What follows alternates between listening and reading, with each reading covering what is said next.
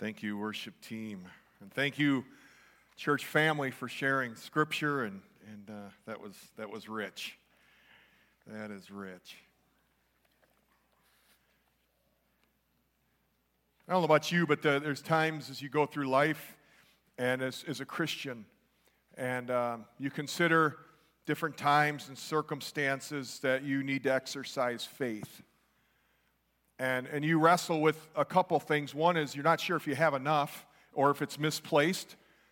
Or I think sometimes we just wonder what it would look like to exercise faith in a certain scenario.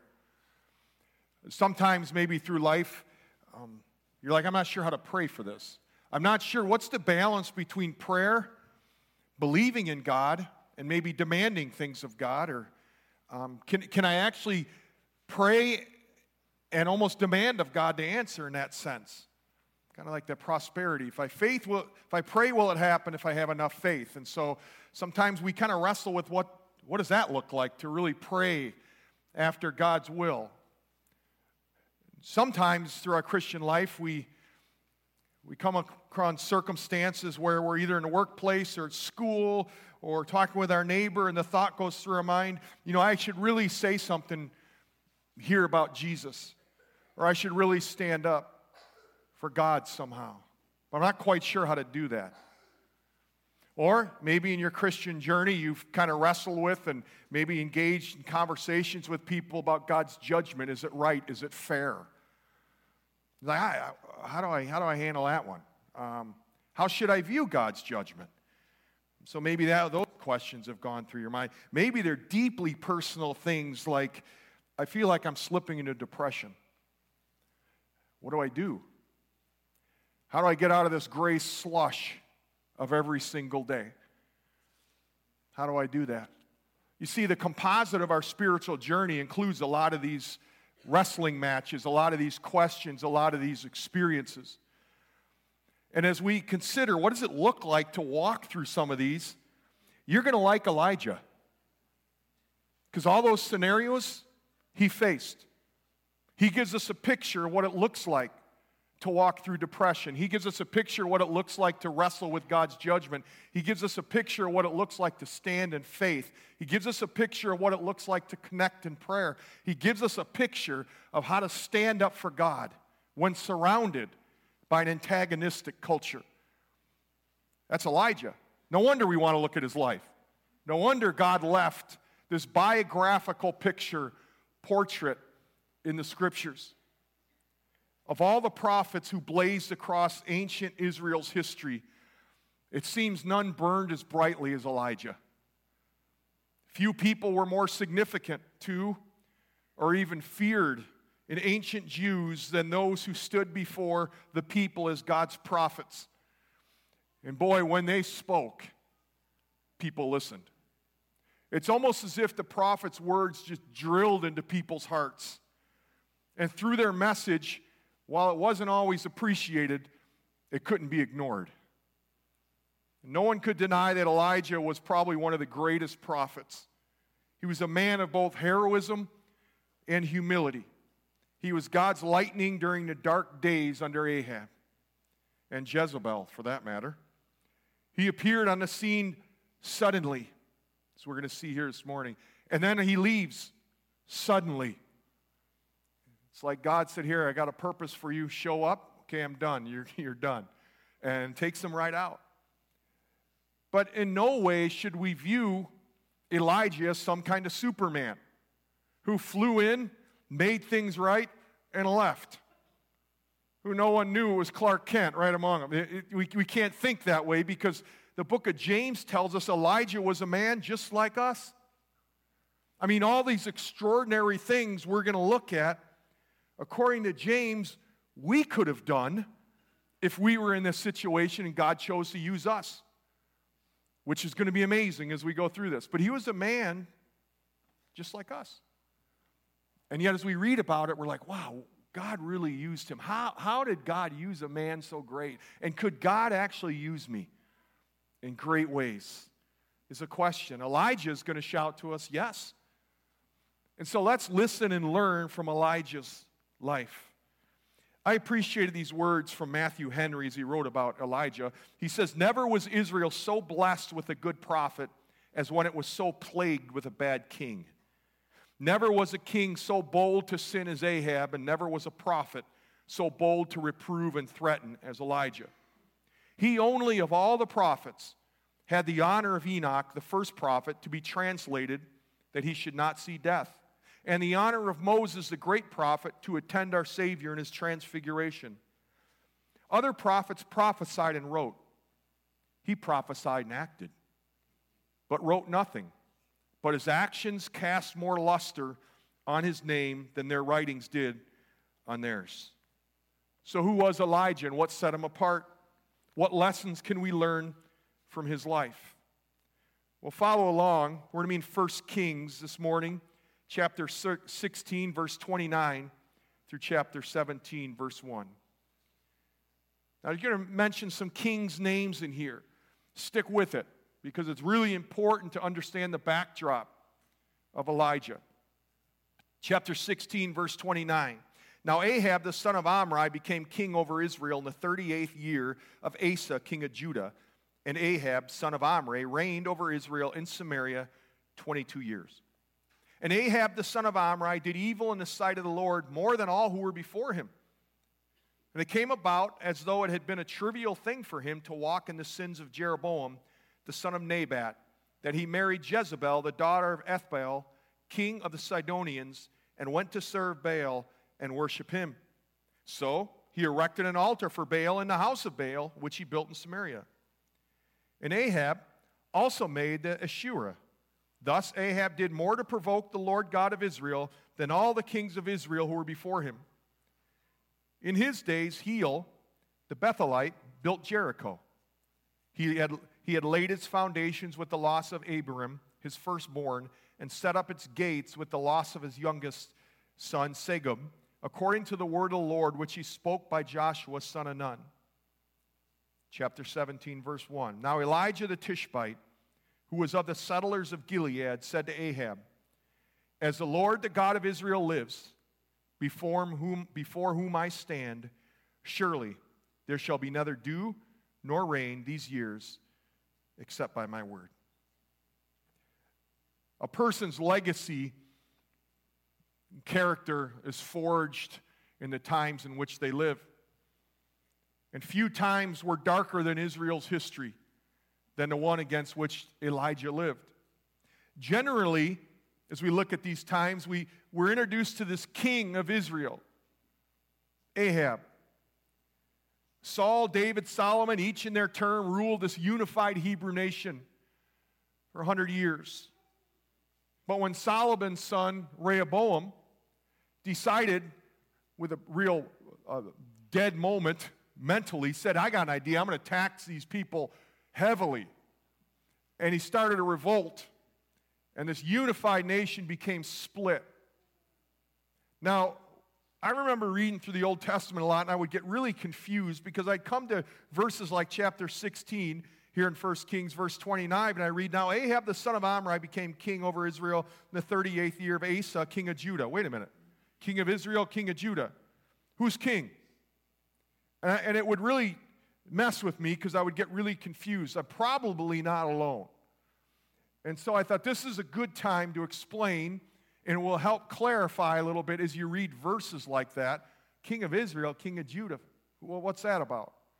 Well, as I said, under uh, David, Solomon, uh, and Saul, it was a unified nation, but as Rehoboam stepped into things, there was that split. It became the northern kingdom and the southern kingdom. They'd split from the unified nation. And so we have both. The northern people were known as Israel. And we read primarily about these kings of Israel in 1st and 2nd Kings. Now, the southern kingdom was known as Judah, primarily spoken of in 2nd Chronicles. The northern people, if we were to follow this distinction through Scripture, the normal people, or the northern people, the northern people lasted about 200 years before they were taken captive by the Assyrians. Judah went, for about 350 years before they were taken by the Babylonians. And so as you read through 1st and 2nd Kings and Chronicles, make that distinction in your mind. You got 19 kings of Israel taken captive by the Assyrians. All of these kings were evil. So as you think about the northern kingdom, Israel, think evil. Every single one of the kings. The southern kingdom, Judah, they were taken by the Babylonians to captivity. They also had 19 kings. At least there were a couple good apples in there who provided some sense of stability. But as we look, we're looking at one of the kings of Israel. Now, the period between the split and the Babylonian captivity is known as the time of the kings. Again, some kings were good, but most were evil, at least in the southern kingdom or northern kingdom. A brief survey of the northern kings leading up to Elijah's time will help us see what Elijah was up against. So, we're going to do a quick overview of these kings because as we read this text, you picked it up. Verse 30 Ahab, the son of Omri, did evil in the sight of the Lord more than all who were before him. Well, who, all who were before him? Well, Jeroboam, we introduced, was the first king of Israel. We're introduced to him in 1 Kings 13. And when, while Rehoboam continued to rule Judah, the southern kingdom, Jeroboam became the first king of the northern kingdom. So you got the Boam brothers. it's one way to remember them, although they weren't brothers, but they both served at the same time. Jeroboam was an evil man, and he led people astray into idolatry. And his legacy, as you read about his life, is one of murder, deception, and perversion, which eventually ran through the lines of all the kings. Then we're introduced to Nadab. Let's read a little bit about him. 1 Kings 15. We're going to bounce here a couple chapters. Don't worry, walk through here 1 Kings 15, 16, up to 17. A little bit about Nadab. Let's go 1 Kings. Let's go chapter 15, 25 to 28. Now, Nadab, the son of Jeroboam, became king over Israel. We're in the northern kingdom right now. In the second year of Asa, king of Judah, southern kingdom, and he reigned over Israel two years. And he did evil in the sight of the Lord and walked in the way of his father and in his sin, which he made Israel sin. Then Baasha, the son of Ahijah, of the house of Issachar conspired against him, and Baasha struck him down at Gibbethon, which belonged to the Philistines, while Nadab and all Israel were laying siege to Gibbethon. So Baasha killed him in the third year of Asa, king of Judah, and reigned in his place. Nadab, son of Jeroboam, fanned the flames of idolatry his father had begun. Nadab was murdered after two years as king. And that's where Baasha entered the picture, which we just read. If you go to verse 33 through 34, that same chapter, we get a little bit more insight into this Baasha. In the third year of Asa, king of Judah, Baasha, the son of Ahijah, became king over Israel at Tirzah and reigned 24 years. And he did evil in the sight of the Lord and walked in the way of Jeroboam and his sin, which he made Israel sin. By the way, as we go through these kings, dads, I hope you take note that what you do impacts the next generation. It's not by accident that the sons of these kings became, began to walk in evil, because they looked at daddy. And that's what daddy was doing. And so it matters what we do, man. There's just a whole separate sermon, but I thought I'd throw it in there. Free. So Baasha, not a good guy. 24 year reign of evil. Well, as we go to 1 Kings chapter 16, verse 8 and 9, we began to see some things continue to change. In the 26th year of Asa, king of Judah, Elah, the son of Baasha, so you got this evil king Baasha, he's got a son named Elah. He became king over Israel at Tirzah and reigned two years. Verse 9, and his servant Zimri, commander of half his chariots, conspired against him. Now, as we read about this, Elah, while in a drunken stupor, the son of Baasha was assassinated by his servant Zimri. So Zimri gets Elah hammered and then takes him out in generic terms. Now, if we go to verse 12 through 13, we get a little more information. Chapter 16. Thus Zimri destroyed all the household of Baasha according to the word of the Lord which he spoke against Baasha through Jehu the prophet. Jehu the prophet said this is what's going to happen, and it did. For all the sins of Baasha and the sons and the sins of Elah his son, which they sinned and which they made Israel sin, provoking the Lord God of Israel to anger with their idols. So Zimri, having murdered the king and all his household, is next on Israel's throne. And that's what I just read follows in verse 15 through 16. Now, the people, although Zimri only uh, served as king for one week pretty much, the people beg Omri, this commander of the army, to be king. They don't like the fact Zimri stepped in. They say, hey, Omri, we, we could use a king. This guy's, he's a loser. And so they beg Omri to step in. Omri complies. But if we read in verse 17 through 18, look at the response. that Omri and all Israel with him went up to Gibbethon. They besieged Tirzah. They came about when Zimri saw that the city was taken, that he went into the citadel the king's house, burned the king's house over him with fire, and died.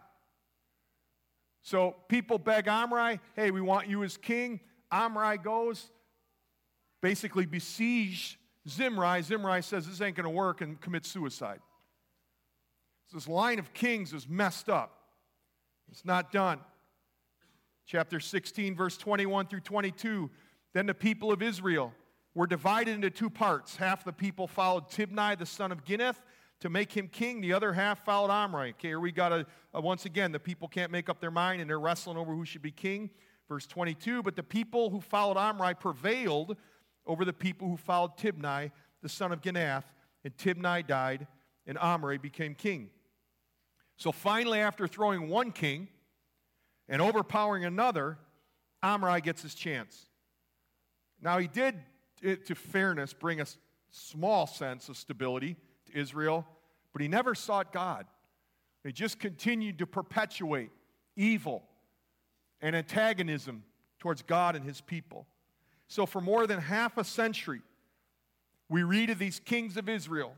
We read of bloodshed, idolatry, immorality, conspiracy, murder. And it permeated Israel's society because it started at top with these kings. Chapter 17, verse 1. Now Elijah the Tishbite. So Elijah steps in. Now remember this dark history. And all of a sudden, specifically in this time, we're introduced to Ahab. As we read in chapter 16, verse 30. And Ahab the son of Omri did evil in the sight of the Lord. How much? More than all who were before him. Okay, this king is messed up. I mean, talk about antagonistic towards God. He waved his finger in God's face. Now, he has a distinction different than all these other kings. Out of all these other kings, only Ahab's wife is mentioned. And for good reason. She was actually the one running things. As we look at this text, we're introduced to her. As we get down a little bit less of, of verse 31, came about as though it had been a trivial thing for him, Ahab, to walk in the sins of Jeroboam, the son of Nebat, that he married Jezebel. Now, you thought Ahab was bad. Along comes Jezebel. Matter of fact, if you go to Revelation, she's totally equated with evil and wickedness. You can almost say that's what her name meant. Her God was Baal. She was a worshiper of Baal. And Baal represented the spiritual enemy who threatened to steal the souls of the people from Yahweh, the one true God. Now, we should mention here what sort of God was Baal. Well, the Canaanites looked at Baal as a fertility god, as well as a storm god in charge of rain, wind, and clouds, which would basic, basically definitely impact the fertility of crops. I, I came across an archaeological ancient statue I looked at, and it showed Baal gripping a lightning bolt, ready to hurl it. And so they had a great, obviously, great view of Baal. Degrading sexual acts were one way his followers worshiped him. Now, Old Testament scholar Gene Rice added this insight Baal was thought to be indispensable to the vitality in nature. Fertility was understood as a divine force released by sexual union between Baal and his girlfriend, I say his girlfriend, attendant in the Old Testament, Asherah. So when you're introduced to Asherah, she's often coupled with Baal because this couple were gods of fertility. That's why they were worshiped. This divine couple could be activated from the human realm by cult prostitution. That's messed up people. The delusion and degradation Ahab and Jezebel brought upon Israel formed this dark backdrop in which Elijah shows up. But God loves his people, and he wants to rescue them. And in order to show beyond the doubt that the true God is Lord over all, he would perform miracles through Elijah's ministry geared to undermine every one of Baal's so called powers. We're going to see that in the weeks ahead. Elijah was God's representative in his time to be a vessel through which God would speak and demonstrate his glory and his power. God looked for a special man through these difficult times. God looked for a man who was available and surrendered that he could use during these dark days. And he found one in Elijah. What do we know about this person, Elijah? Well, we're told in chapter 17, 1, he's a Tishbite. That might mean nothing to you, and it probably doesn't because they can't find where this city was. It was so, all they know it was in Gilead, east of the Jordan. They don't know where this town was. It's perceived to be such a hick town that you actually had to move towards the city to hunt. That's how far out this town was. Way out there. Rugged terrain. It's a no name place. It's a place probably you didn't want others to know you were from because they're like, where's that? Qualifications, his qualifications to be used of God. None. He didn't really have any. He didn't bring really anything to the table. He was an ordinary, special man because he loved God enough to be available to him. So, this Tishbite from an area unknown but is known for its ruggedness, rocky mountains, thickly wooded hills, a solitary place where many, as we read in the Bible, such as Jacob and David, sought refuge in that actually that area. Gilead's ruggedness is reflected, really, I think, in Elijah's character. Tough, unpolished, and humble. It really reflects Elijah well. Elijah's name actually summarizes his ministry. It summarizes focus. It summarizes his authority, his message. His name means, My God is Yahweh. His name states really the theme of his ministry. In an age of easy tolerance and open assimilation to Canaanite religion, Elijah asserts his personal determination to obey the first commandment You shall have no other gods before me, with just his name. Just his name shouted that. It's not easy to bring the northern kingdom to a like passion, that's for sure. But Elijah's ministry sought to do that. What was his style? Well, we see it in verse 1. He doesn't even say hello. As the Lord, the God of Israel, lives, before whom I stand, surely there shall be neither dew nor rain these years except by my word. We're going to look at that part next week. But his style is he just comes up, throws a gauntlet down to Ahab and Jezebel. And he says, My God says this, i.e., I don't really care what your gods say. My God, Yahweh, says this. He's authoritative, he's to the point. His words show him to be passionate, zealous, dedicated to God. And he stood in the gap on behalf of God and his people and made the voice of the Lord heard. It strikes me we need more Elijahs today. We need to follow his example. It seems so few stand as Elijah did.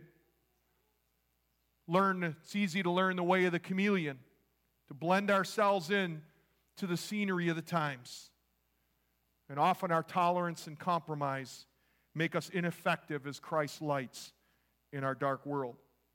But we can learn like Elijah to shine in the darkness in our lights in, or in our times and in our places with God's message of righteousness and love. Well, some personal applications. There's two. There's more, but there's two we're going to look at. Elijah's life, to me, we're going to look, each message as we go through this is, is in and itself a lesson. But I think there's two undermining things that would be good for us to grasp as we move through this series. One, God looks for courageous people in difficult times. That's what He looks for. Position, power, connections, none are criteria for God's choosing a servant.